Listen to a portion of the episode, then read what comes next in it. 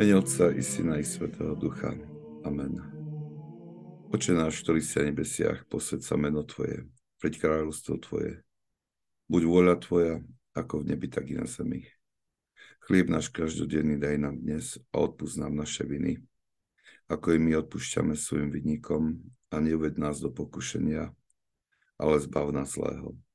Lebo Tvoje je kráľovstvo a moc i sláva Otca i Syna i Svätého Ducha, teraz i vždycky, i na veky vekov. Amen. Srdečne vás všetkých pozdravujem. Budeme pokračovať ďalej nad slovami svätého Ignáca Brjančaninova. A, ale najprv som chcel sa tak podeliť s takou jednou pre mňa veľmi uh, odbudzujúcou vecou. My sme mali, my začali taký projekt, ktorý už tak dlhšie visel vo farnosti. My tu máme, za parkoviskom je, máme vinohrad, taký maličký, symbolický skôr len. A tam máme ešte nejaký kus, kus pozemku. Tak môjim snom bolo, že to nejak ten, ten pozemok, ktorý je iba takou obyčajnou lúkou, nejak to zveradiť a niečo, niečo s tým myslieť. Tak tam bude taká besiedka, ktorú plánujeme, a za ňou bude ovocný sad. Proste je to, je to dobre vymyslené, aspoň dúfam, dobre ne. A tak sme mali minulú sobotu, vlastne sme položili základy toho sadu ovocného. Sa vysadilo dvadsaťšesť ovocných stromov. A bolo to mienené ako taká akcia pre, skôr pre tínedžerov a pre mladých ľudí, alebo tých mladších, alebo detí, a aby, aby to bolo ako, že oni to sadia pre seba a pre svoje deti. Aby to malo aj taký výchovný aspekt pre nich, nejaké spojenie s farnosťou, aby farnosť považovali za svoj domov, um, a videli v nej budúcnosť pre seba i pre svoje budúce rodiny. Aj keď zvyčajne tie akcie, akcie sú dobré, vždy navštevované, ale to ma veľmi udivilo, pretože my sme tam mali okolo štyridsať detí dokopy. A to takých detí, ktoré najmladší, ktorý kopal diery pre, pre stromčeky, mal necelých dva rokov. Prišiel so svojou lopatkou a začal a pomáhal svojmu otcovi. A bolo vidieť, ako uh, synovia a dcery proste pracujú svojimi otcami a v tej svojej miere, ako, ako mohli. Bol to úžasný pohľad uh, i ten zápal, ktorý tam bolo vidieť, i, i nejakú tú komunitu. A teraz bol tam jeden pán, ktorý začal prichádzať do našej farnosti, už skoro, skoro celý rok už chodí. Je starší, už na dôchodku. A on tiež pomáhal s tým sadením a, a popri tom aj rozprával sa s niektorými s tými mladými, z tých mladých rodín, s tými mužmi. A prejavil takúto vec, že toto v živote nevidel. Také niečo, že toľko detí, toľko mladých ľudí, mladých rodín, ktorí by takto nejakým spôsobom pracovali na nejakom projekte. Hovorí, že toto bol úžasnutý. A, a ja som nebol, tak to poviem, že ja som nebol zapojený do rozhovoru, len vlastne ja som pracoval veľmi blízko na to, aby som, aby som počul, čo, o čom sa rozprávajú. Ten muž, ten, ktorý s ním pracoval, mladý, mlad, teraz sa mu narodilo dieťa, ďalšie, tre, syn, tretí, tak on hovorí, že vieš, toto je to, čo tu vidíš, hovorí, to sa začalo tam, a ukázal na um, miestnosť, cez, teda, na tú časť budovy, kde máme tie stretnutia formačné, a hovorí, že to začalo tam na tých formačných stretnutiach, kedy, um, keď sme prišli proste k pochopeniu, že o čo tu ide.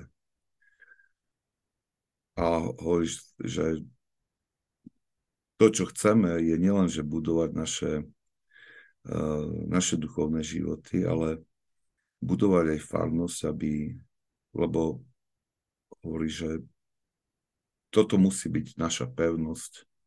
Farnosť, lebo je, je, vo svete je toľko tých vplyvov všelijakých, ktoré, ktoré tak striehnú naše deti, že musíme vytvoriť pre deti priestor, komunitu alebo spoločenstvo, kde môžu cítiť, že tie istoty, o ktorých učíme, alebo tie pravdy, ktoré učíme, že sa dajú žiť. Tak som bol z toho taký veľmi potešený, keď to, keď to rozprával tento mladý muž, veľmi, veľmi povzbudený. A má to aj takú, má aj takú veľkú pravdu v tom, čo, čo povedal. Tak som bol z toho povzbudený, že vlastne nielen tie stretnutia neprinesli len taký užitok pre ten duchovný rast a pre určitú obnovu duchovného života a farnosti, ale ono to presakuje aj do takých praktických vecí, do spôsobu, ako sa vidí farnosť. A tak som, tak som bol taký, tak som chodil tak na takom oblačiku celý, celú tú sobotu a potom na to ešte navyše, potom v nedeľu mi bolo povedané, uh, je nám mladá pani, proste matka tiež má viacej detí a tak prišla za mnou a hovorí,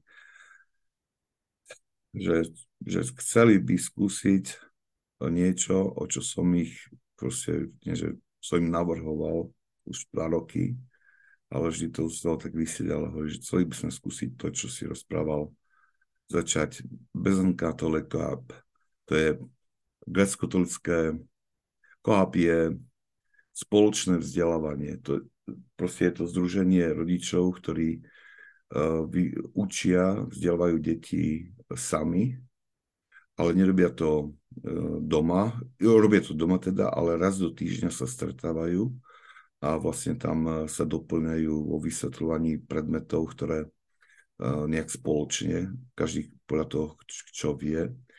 A niektoré naše rodiny navštevovali tieto, tieto stretnutia v Ekron, je jedna taká skupina a teraz sa rozhodli, že u nás v našej farnosti založia vlastnú, a by som povedal, že asi prvú grécko-katolícku takúto skupinu rodičov, ktorí sa budú stretávať a vlastne učiť sami svoje deti, že tie deti už nechodia do školy, ale uh, neviem, ako sa to povie po slovensky, homeschooling, domáca výučba.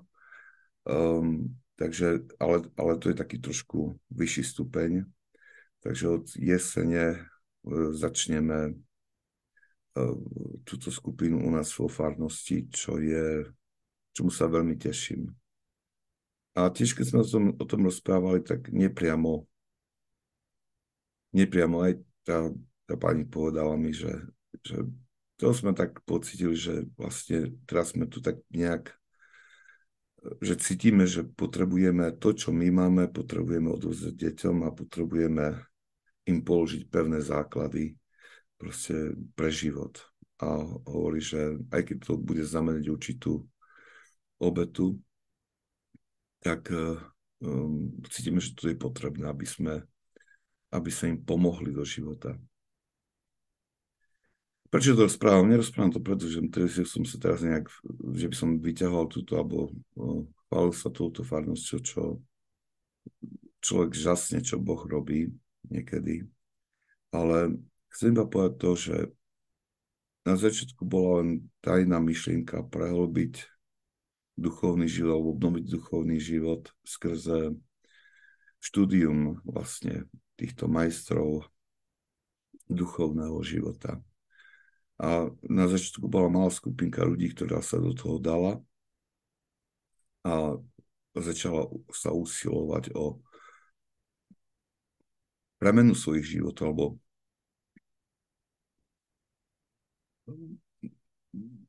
na, naplňanie tých rád, ktoré, ktoré v tom učení svätých sme nachádzali.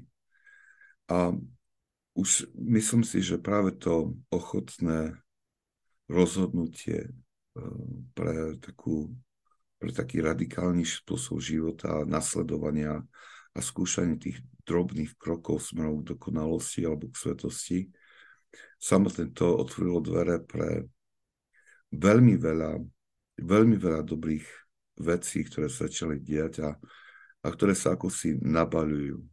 Tým, že sa urobí jeden krok, sa vytvára priestor pre druhý krok, pre ďalší krok. A preto to iba, to všetko rozprávam iba kvôli tomu, že aj tieto naše stretnutia, pozrite, aj keď maličké kroky sa urobia, každým, za každým, alebo s každým, alebo každý ten mikrokrok dopredu, ktorý urobíme podľa toho, ako, ako pochopíme tú hĺbku tých poučení svätých, i ten mikrokrok pritiahne Božiu milosť, pritiahne Božie požehnanie a, a, a u, a otvoriť dvere pre mnohé veci, ktoré, ktoré ináč by, by sme neurobili alebo neboli by vykonané. A treba by, toto určite príde. To je bez, bez akejkoľvek pochybnosti. Len treba, treba mať aj otvorené oči pre to, čo, pre, tým, pre tie možnosti, ktoré Boh nám začne otvárať len preto, že sme sa rozhodli nasledovať ho uh, s nejakým uh,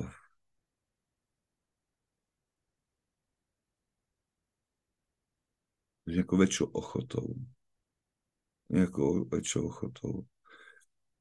Ja som to spával s iným, iným kňazom, ktorý uh, začal podobné stretnutia. Pred, Myslím, že už je to niekoľko mesiacov, čo je robilo po roka, možno aj vyše po roka. A hovoril, že začína vnímať ovocie tých stretnutí. Um, teda nebudem rozprávať, že aké, ale, ale bolo vidieť, že, že je z toho potešený, že vníma tie znaky, ktoré uh, ako plody, už prvé plody uh, tohto, tohto štúdia alebo tej, tejto formácie. A bolo to veľmi potešujúce počuť. Nie je možné, tak ako som rozprával kýsi na začiatku, že uh, kto začne študovať svätých otcov a čítať ich, musí byť pripravený na zmenu. A tá zmena nie je len, nie je len v tom, že sa mení naše srdce, ale tá zmena bude, bude zasahovať alebo premieniať im naše okolie, ľudí okolo nás. Toto som chcel iba tak povedať na, na to, na také určité povzbudenie, lebo niekedy, keď sa snažíme, tak a, ide, a niekedy ide, ide nám to ťažko a padáme, tak máme tendenciu nejak sa aj pýtať, že či to, či to vôbec stojí za to tá námaha. Stojí to. A, a, prine, a celkom určite to priniesie veľa ovocia. Dobre, ale poďme Brjančaninovi. Budem... Pokúsime sa dokončiť po kapitolu, ktorú sme začali o láske k blížnemu. Sme na strane stotridsaťtri. úplne dole. Sv. Ignác Brjančaninov hovorí: dokonca ani tých, ktorí nie sú ozdobení slávou kresťanstva, nie sú pripravení o slávu, ktorá im bola daná pri ich stvorení. Sú Božím obrazom. Aj keď je tento Boží obraz hodený do hrozných pekelných plameňov, dokonca aj tam si ho musíme ctiť. Prečo by som sa mal starať o plamene, o peklo? Boží obraz tam bol vhodený Božím súdom. Ja musím uchovať svoju úctu k Božiemu obrazu, aby som uchránil seba samého od pekla. V týchto slovách je uh, vložená, uh, vložené veľmi silné poučenie, uh, ktoré uh, nám vysvetľuje, ako, ako reagovať na stretnutia s ľuďmi, ktorí sú hriešníci, takým spôsobom, že dokonca nás aj svojim konaním zraňujú, alebo nám ubližujú, alebo nám škodia, alebo proste jednoducho premieňajú spoločnosť, v ktorej žijeme, na také určité bezbožné prostredie. Svätý Ignác Brjančaninov nehovorí o tom, že máme teraz urobiť nejaký kompromis alebo tolerovať to zlo, ktoré konajú, ten hriech. Um, hovorí sám, že tento hriech vedie týchto ľudí do zatratenia. Ale nie je našou úlohou teda stávať sa do polohy, polohy sudcov, ale našou úlohou je odmietať tento hriech, nevyjadriť súhlas s týmto hriechom, ale ctiť si týchto našich blížnych, hoci hriešnikov, ako Boží obraz. Ako, pretože na, pri stvorení ten otláčok Boží bol vložený do ich duše s obrazom Božím. A toto je, toto je veľmi ťažké niekedy urobiť. Um, a pozerať sa na blížneho takýmito očami, na blížneho, ktorý je očividný hriešnik alebo nám dokonca veľmi ublížil. A ja nehovorím teraz, že toto sa dá urobiť, dosiahnuť nejak luxu, z večera do, do rána luxu. No neviem to vysloviť to slovo, ale viete, čo myslím. Je to, je to niečo dospieť k takému vnímaniu blížneho, že je Božím obrazom, ktorého si mám ctiť napriek tomu, že, že je veľkým hriešnikom. Teraz je, je ťažký proces a ja nie som toho schopný, dokiaľ ja nenadobudnem um, nejakú, alebo neprejdem transformáciou srdca, ktorá ma um, pripodobní Bohu. Dokiaľ nebudem nasledovať Ježiša Krista skrz naplnenie jeho prikázaní, ktoré ma privedú takému formovaniu srdca, že sa mu budem podobať aj v tom milosrdenstve, ktoré, ktoré v ňom nachádzame. Preto je, preto je dôležité, aby sme um, na toto pamätali a snažili sa neustále určitou, určitým násilím si toto pripomínať a nútiť sa k tomuto správnemu postoju. A nemôžeme sa spoliehať na to, že to príde nejak spontánne. Nič nepríde spontánne. V duchovnom živote je je tá disciplína, ten sebazápor a to nesenie kríža. To všetko je záležitosťou nášho rozhodnutia, našej vôle a nemôžeme očakávať, že to sa v nás uskutoční tá premena nejak spontánne a s nejakou radosťou. Pretože aj milovanie takýchto ľudí je vlastne krížom, ktorý, ktorý, ktorý musíme niesť. Nie je to jednoduchá záležitosť.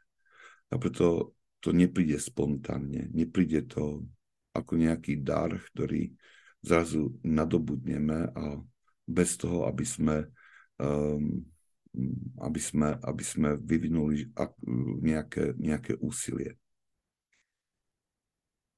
A, a my budeme to pomaly tak cítiť, lebo um, niekedy, niekedy prejdú roky, kým, kým človek, ktorý nám ublíži, kým, kým ho pred, prestaneme obviňovať. Už taký, taký, teraz už hovorím o takých hraničných prípadoch, kedy nám niekto skutočne ublíži, alebo hriech druhého nás skutočne nám poškodí a, a sa, alebo sa nás veľmi hlboko dotkne. Bolestivo dotkne, alebo nám poškodí. A ten človek sa usiluje najprv odpustiť a, a, a musí sa k tomu nútiť znovu deň, znovu deň a za dňom musí vykonávať ten akt odpustenia.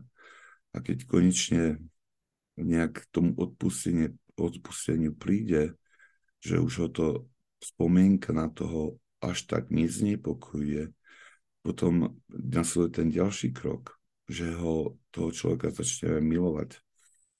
Takým spôsobom, ako to naznačuje Brjančaninov, milovať, pre, pretože je obrazom Božím.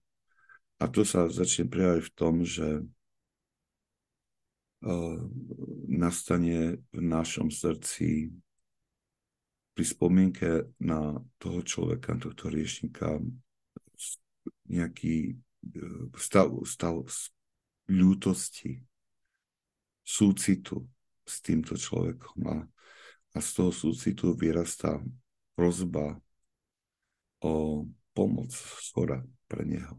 Keď prosíme Boha, aby, aby mu pomohol k premene, aby sa nad ním zmiloval, aby mu odpustil, aby mu daroval svoju milosť.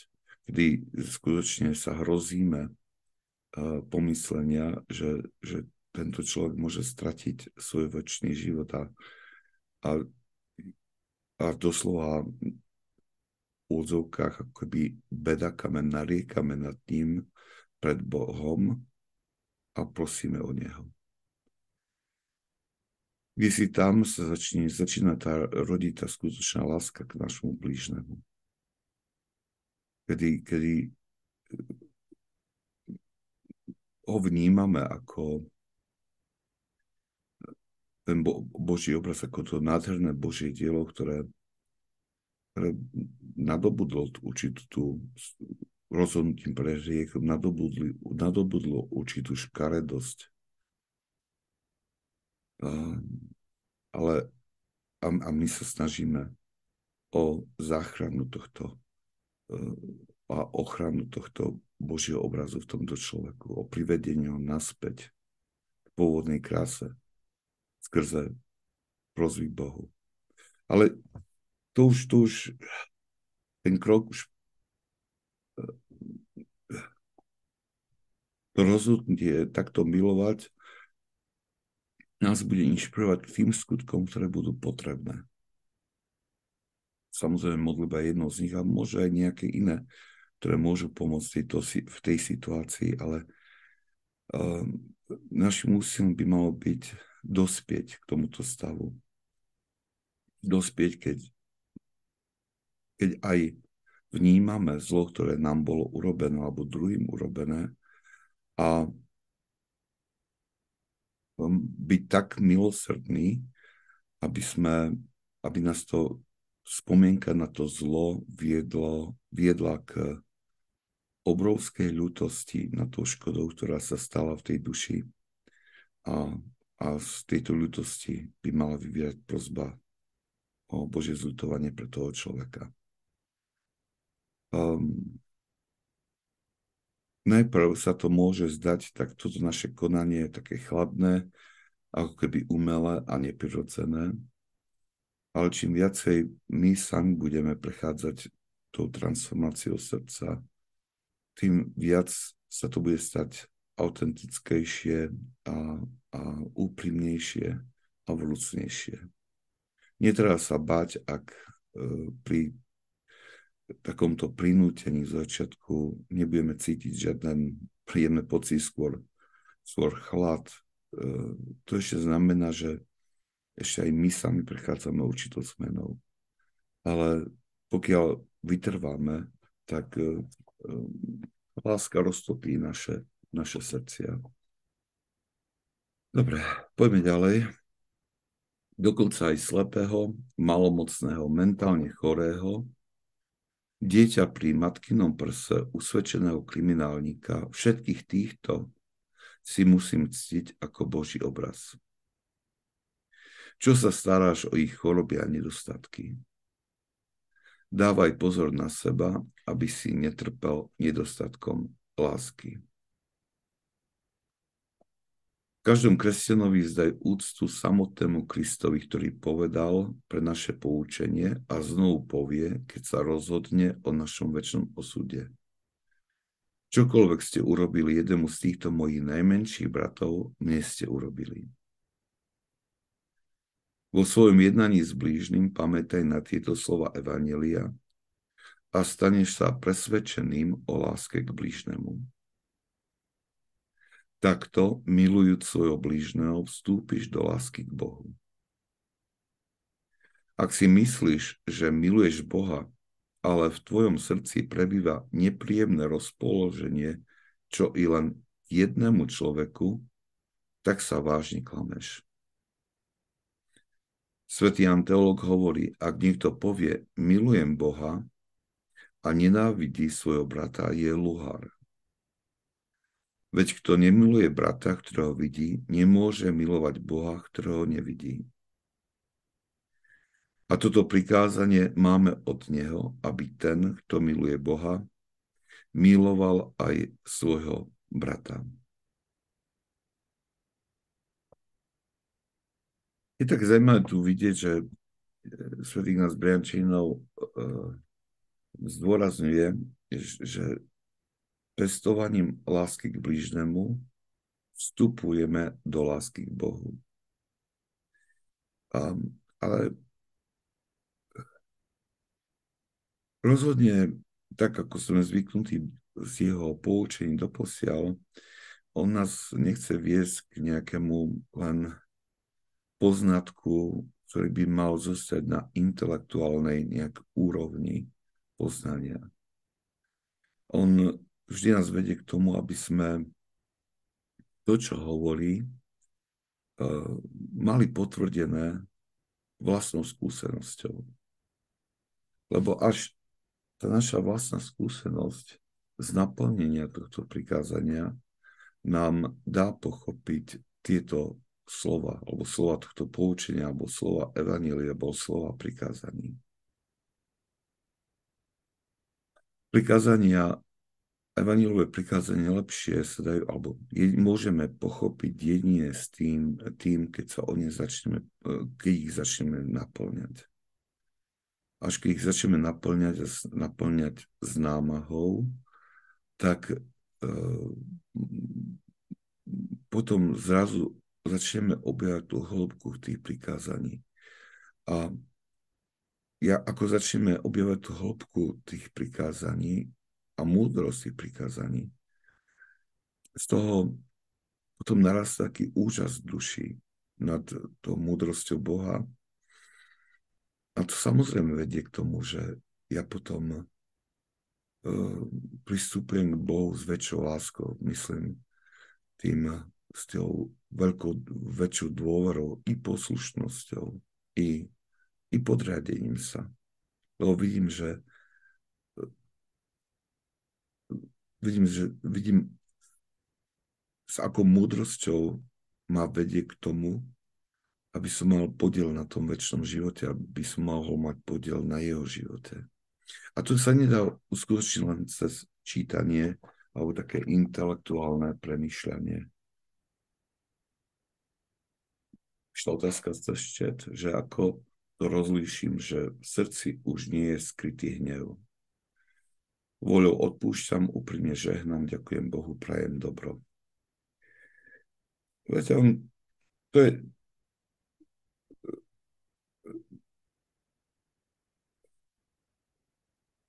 Ako, a tým znakom, že už v srdci nie je hnev, tým znakom je to, že spomienka na krivdu nespôsobuje v srdci nepokoj. Že keď, by som takto povedal, že keď už uh, ak, ak si spomeniem na krivdu, ktorá mi bola urobená i pri stretnutí s tým človekom a tá spomienka nevyvoláva hnutie v mojom vnútri uh, uh, nevôle, smutku, uh, nevyvoláva to ten nepokoj alebo neprivoláva tie spätne tie, tie hnutia duše, ktoré boli v čase vykonania alebo v čase, čase tej krivdy, tak potom je to znak, že, že už tam ten hnev nie je, a že odpustenie nastalo. Ale to ešte, ešte nie je ten koniec, ako hovoríš, že to je ten taký polčas, by som povedal, toho procesu. Od, keď už toto nastane, tak vlastne sa blížim k tomu, že budem schopný urobiť to, čo svätý Ignác Brjančaninov hovorí, že, že budem schopný pomaličky začať si toho človeka ctiť ako Boží obraz. Teda nectiť to, čo, alebo netolerovať, alebo nebagatelizovať to, čo urobil, ten hriech, ale čo, že pri stretnutí s ním ma premkne ten veľký súcit v srdci, ktorý vedie k prosbe, úprimnej prosbe za neho, za toho človeka. Ale pokiaľ ide o tohto hnevu, je to, že keď spomienka na tie predchádzajúce udalosti, na tú krivdu, neprinesie rozrušenie do duše. Že človek je, vie o tom, pamätá si to, ale nespôsobuje to. No. Spomienka na tú udalosť neprinesie krivdu. Okay. Dobre. Poďme dať ďalej. Posledný odst- posledné dva odstavce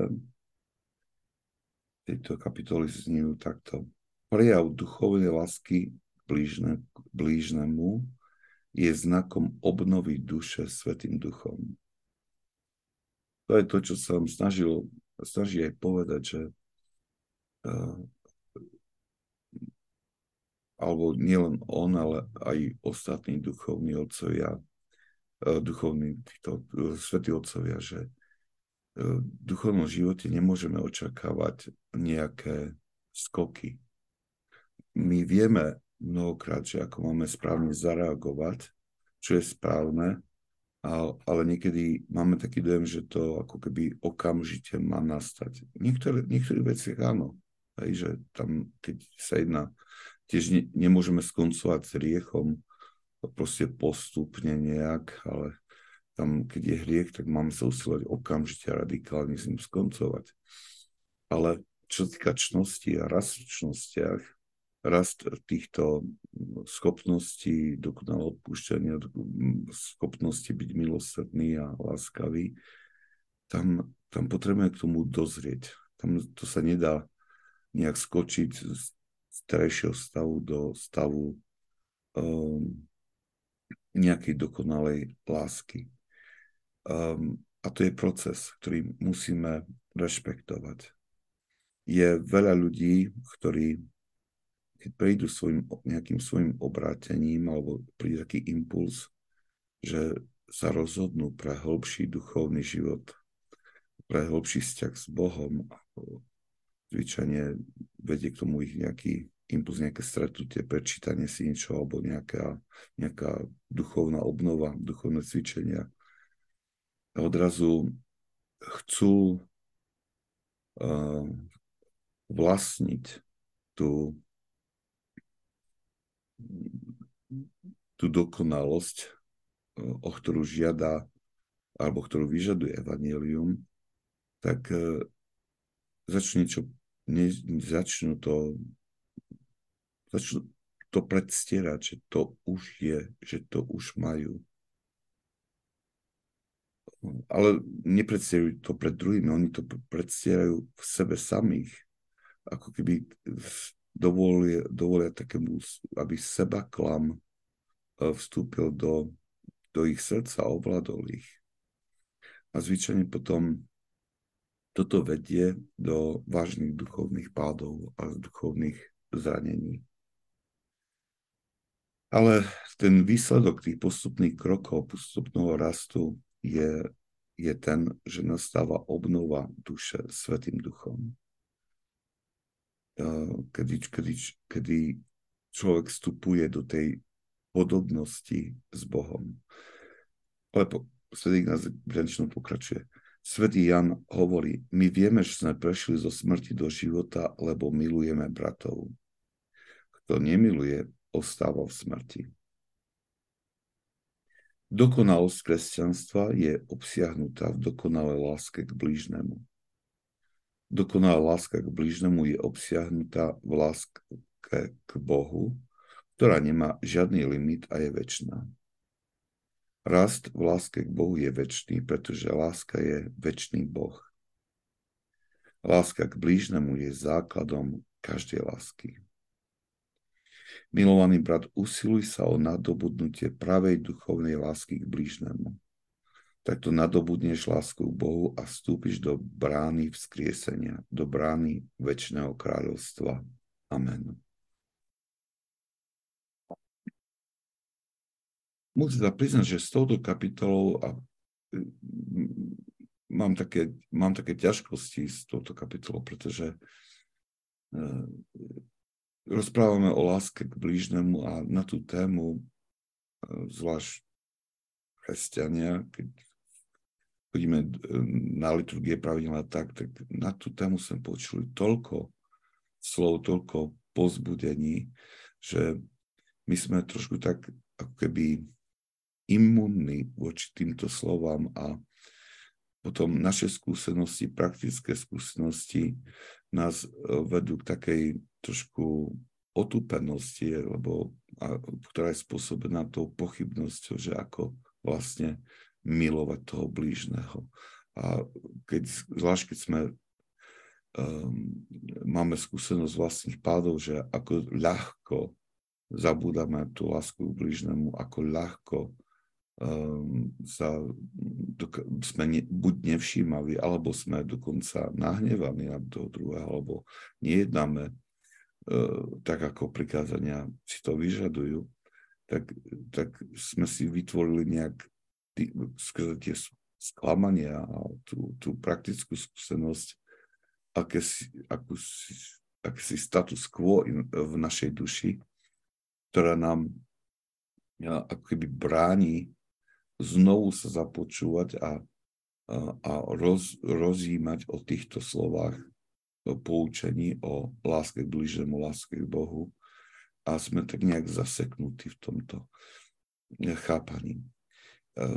My sme, na to si pamätám, sme mali to, túto tému na tom našom formačnom stretnutí, tak sme o tom vlastne rozprávali, nie na tom stretnutí, ale po stretnutí. Vlastne ešte tá skupinka ľudí, ktorá zostala ešte a sme sa bavili o týchto veciach. A hovorí, že to je veľmi ťažké to na usilovať svoju lásku k blížnemu, nadobudnúť, praktizovať to. Ale sme sa rozlišili s tým, a to si tak pamätám, že, že vlastne nám netreba nejak um, sa v tejto oblasti um, nejak násilím nútiť, že to príde automaticky, keď my začneme dodržiavať tie evanjeliové prikázania. Pretože, a, a to nám môže pomôcť, pretože tá láska k blížnemu sa stala pre nás príliš abstraktnou a, a nevieme si mnohokrát predstaviť, ako to vlastne máme uskutočniť. Ale keď budeme čítať evanjelia a keď každé, každé, každé slovo vlastne Ježiša Krista je, je pre nás príkazom, ktorým, ktorým, alebo inštrukciou, ktorú máme naplniť, ak sa o to budeme snažiť, tak budeme aj rásť skutočnej láske k blížnemu. Si zoberme, že uh, len jedna vec, keď zoberiem si blahoslavenstvo, blahoslavenstvo, celé tie tri kapitoly Rečí nahore od Matúša, piata, šiesta, siedma kapitola, to je plné, plné, ktorá je plná inštrukcií od nášho Spasiteľa, ako žiť kresťanský život. A tam sú rôzne tieto e, prikázania evanjeliové, ktoré sa máme snažiť naplňať. A keď zoberieme si len blahoslavenstva, tak si spomenieme, že prvé je blahoslavený chudobný v duchu. Keď, keď človek si začne len naplňať toto prikázanie, ktoré je v tom ukryté, že uvedomovať si chudobu svojho srdca, uvedomovať si chudobu, svoju odkázanosť za Božiu milosť. Keď si človek začne uvedomovať, že, že potrebujem Božiu milosť na uzdravenie, ako, a, a aj to, ako hriech, ako hriech spôsobil, akú devastáciu môjho srdca hriech spôsobil, a že, že skutočne potrebujem veľkú nápravu no, mojho vnútra. Už len toto uvedomenie si alebo naplnenie tohto prikázania nás dá do stavu, kedy naše jednanie už mnoho, mnohom bude také, že mnohí to budú považovať za prejav, prejav lásky k blížnemu.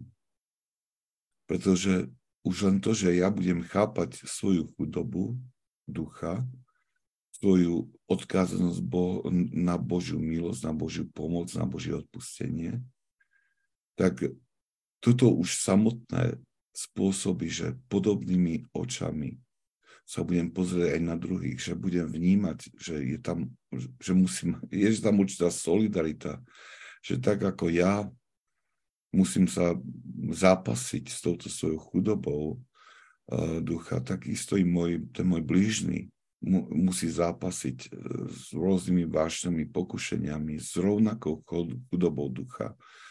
A, a preto, preto i niektoré veci, ktoré, ktoré ma zabolia z toho, budem vnímať už inými očami. Nebudem to vnímať ako nejakú zlomyselnosť, ale ako výsledok toho pádu, výsledok prítomnosti vášni. A tak naplňanie prikázaní bude meniť môj postoj k e, blížnym bez toho, že by ja som uvažoval o láske k blížnemu. Takže tak sme o tom aj uvažovali, že vlastne i to pochopenie lásky k blížnemu, že, alebo tá láska k blížnemu ne, nemôže byť a nie je izolovaná od... E, od toho úsilia naplnenia všetkých prikázaní.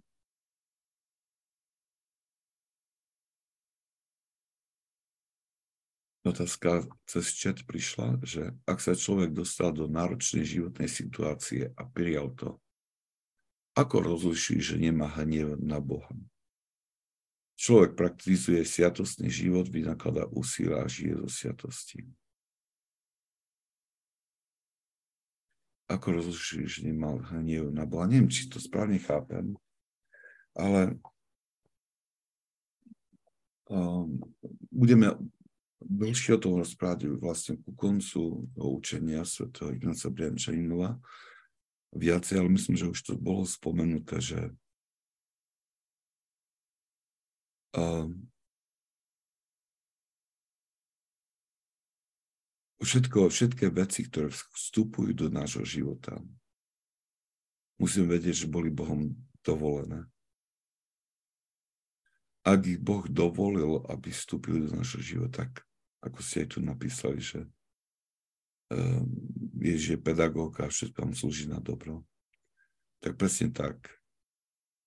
Um, mám, mám vedieť, že ma to slúži na dobro. A teraz... Tu je však taký, taký háčik, že uh, ja musím hľadať, na aké dobro a čo Boh týmto chce povedať. Pokiaľ len si to skonštatujem, že toto mne slúži na dobro, tak uh, a nebude s tým spojená žiadna aktivita, moja vnútorná duchovná, žiadna askéza, žiadne duchovné cvičenie, tak to vyprchá. V tom prípade, že ak, ak sa dostaneme do náročnej životnej situácii, ktorá nám spôsobí nejakú bolesť, nejaké trápenie, a môže je to nespravodlivosť nejaká, tak tam, tam sú tak, je taký postup určitý, by som povedal, že najprv si uvedomím to, že Boh to dovolil, aby to vstúpilo do môjho života. A potom sa spýtam, prečo? Čo mi tým chcel Boh povedať, čo mu, čo mu ma chcel naučiť. A tu odpoveď ťažko okamžite dosiahnem. Niekedy je to ľahké, niekedy viem, že som spáchal nejaký hriech, že som porušil nejaké prikázanie a tá situácia je iba ovocím toho hriechu. Lebo každý hriech prináša určité zlo do nášho života. A ja si toho mám, uved- ja si toho mám byť vedomý a potom to mám s pokorou prijať, že, že zaslúžil som si to. Niekedy však to nevieme identifikovať.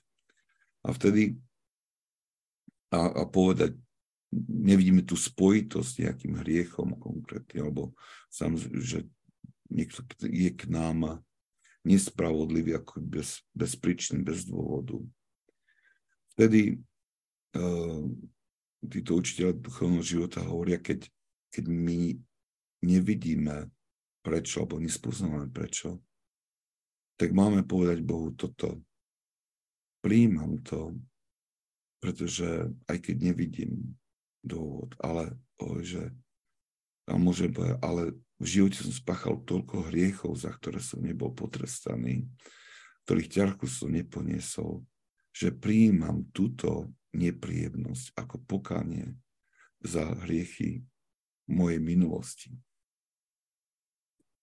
Oni hovoria, že to nie je niečo takéto, že nejaké len na, niečo na uspokojenie duše alebo nejaké na, na vyrovnanie sa. Oni hovoria to, že práve takýmto pokorným prijatím a, a, a prijatím tejto bolesti ako určitého pokánia uh, vyjadrujem alebo vyjadrujem alebo je to prejav môjho seba obvinenia, ktoré priťahuje Božiu milosť. Um, pokiaľ ja takto konám, tak niečo sa veľké odohráva v mojom vnútri. Nie je to niečo, nejaká len psychologická, proste nejaká náplasť, ale oni poukazujú na um, um, oni poukazujú na príklad um, um, kriminálníka, ktorý bol ukrižovaný Ježišom Kristom. On um, Keď, napr- nap- keď napomenul svojho druha, tak on vlastne sa seba obvinil. On povedal, my sme urobili, my dostávame, čo sme si zaslúžili, ale on neurobil nič zlého. A vlastne v tom, v tom, v tom týho, týho slovách zaznelo sebaobvinenie. On urobil to vyznanie, on si pripustil, že trpí pre svoje hriechy, pre to, čo urobil. A hneď na to sa obracia ku Kristovi a, a hovorí, že a prosí, aby mohol vstúpiť do jeho kráľovstva. A oni, títo učiteľa svätého, svätí učiteľa duchovného života hovoria, že, že tam sa stal taký zázrak, že ten muž na kríži dokázal uvidieť v Kristovi Spasiteľa. Napriek tomu, že bol ukrižovaný, ako on sám je ukrižovaný. On hovorí, že toto, toto je dielo milosti, ktoré prichádza. Vždy, vždy keď my urobíme to sebaobvinenie, že toto, je, toto priťahuje Božiu milosť, ktorá nám otvára oči našej duše, aby sme videli tú realitu, vyššiu duchovnú realitu. A to, nám, to nás otvorí pre uh, to chápanie, poznanie, ktoré prichádza z hora, ktoré, ktoré nie sme inak schopní nadobudnúť. A tá milosť, ktorú prijímame, to poznanie, ktoré prijímame, veľmi intenzívne mení náš život a formuje náš život. Pre toho kriminálníka to znamenalo otvorenie dverí do večnosti.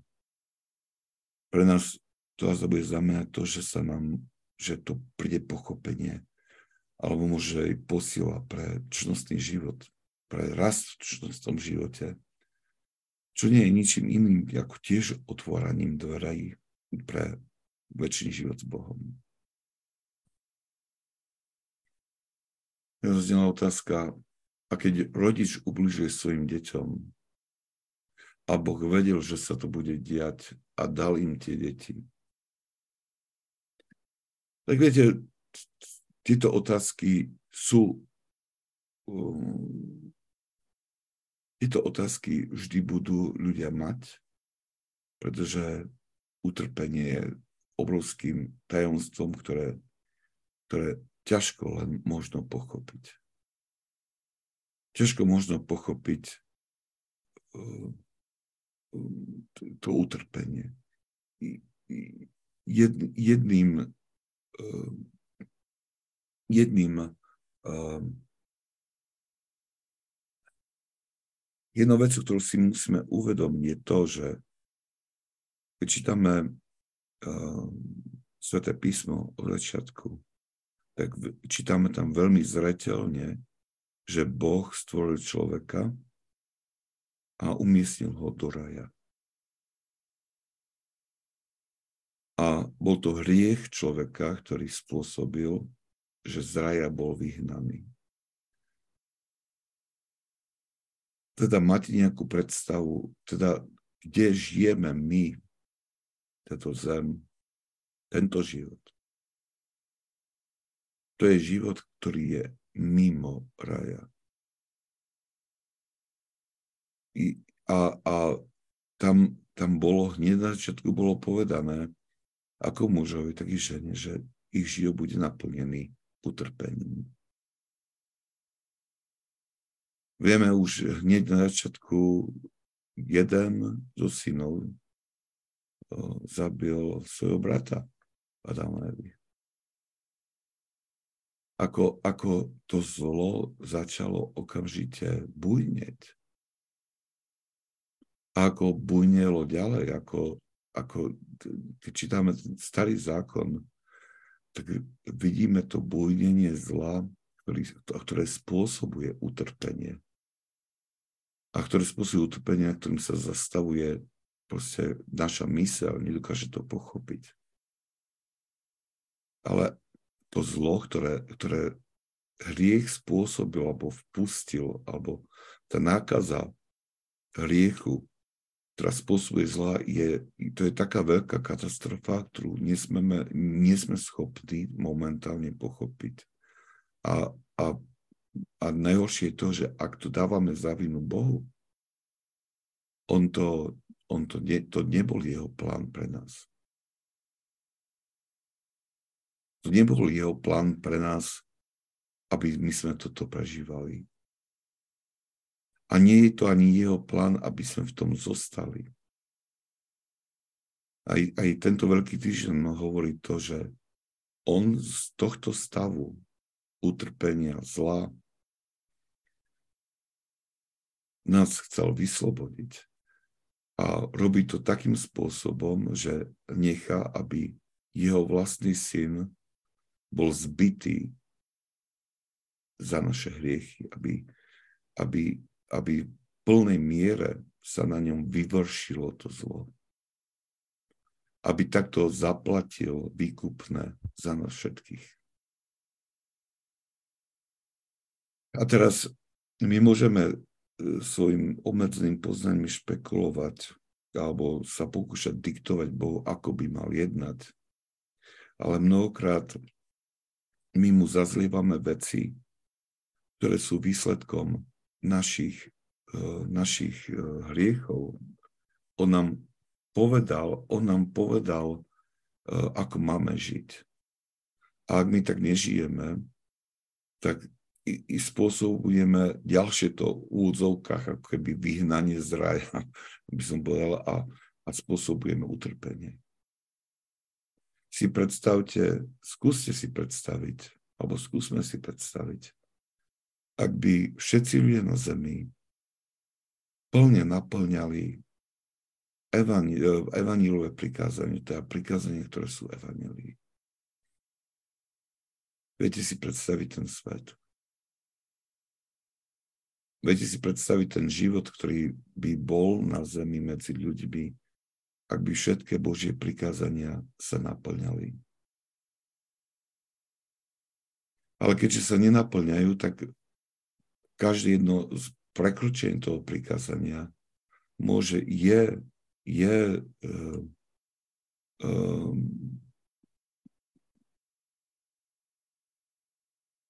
vnáša, prináša uh, zlo do života.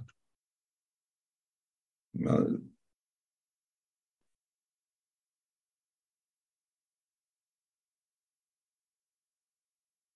som počul také video, uh, uh, bol taký rozhovor, ten moderátor mal rozhovor s uh, skupinou mladých žien. A bol to rozhovor na tému, uh, teraz je, je, je veľmi veľa tých, tu na tých uh, slobodných matiek Spojených štátov, že to, začína to byť veľký problém, pretože ako keby začarovaný kruh, veľa slobodných matiek a oni si teraz vyžadujú od štátu podporu obrovskú a tak ďalej a uh, nechcem ísť ďaleko do tohto, tam, tam je veľa problémov, ale hlavná, problém, hlavný problém je ten, že deti, ktoré vyrastajú, a už je jedna generácia, ktorá vyrastla z, takej, z, tej, z takýto z tej modnej voľny, by som povedal, keď tak mám povedať. A, a je výrazné, už štatistiky hovoria, že títo mladí ľudia veľmi, ktorí takto vyrastli v jednočlennej rodine, tá, ja teraz nechcem sa dotknúť nejak, ale tej skupine, ktorú, ktorá bola definovaná v tom ako výsledok určitého spôsobu života, že ako im, ak, aké, aká veľká škoda bola tým spôsobená, že nevyrastali um, v úplnej rodine pod nejakým vedením otca tiež a Ak, ak, ako rastie tam tá štatistika kriminálnosti a tak ďalej. Ale keď, keď bol ten rozhovor s takou skupinou žien, ktoré sú tými slobodnými matkami, a teraz i, i, keď, keď človek vnímal, ako oni sa vyjadrujú, aké majú postoje k životu uh, s tým, že uh, to, že, že sú slobodné matky, i bola ich voľba, pretože oni vlastne ani nechcú vstúpiť do manželstva. Oni, oni si chceli uchovať a chcú si uchovať ten taký spôsob života, by som povedal, ako, pre mňa to pripadalo ako spôsob života um, dievčat v puberte, ktoré chcú v každú zábavu a chodiť a si zatancovať, zabaviť sa a tak ďalej. Ktoré, ktoré nechcú prijať záväzky, ktoré vyplývajú i z manželstva, nechcú vstúpiť do tohto, ale chcú, ale aj, aj to tehotenstvo berú ako určitú výhodu, aby, aby sa o nich niekto postaral, aby si mohli udržať svoj štýl života. Ja viem, že veľmi skratkovito to rozprávam, ale bolo to veľmi smutné.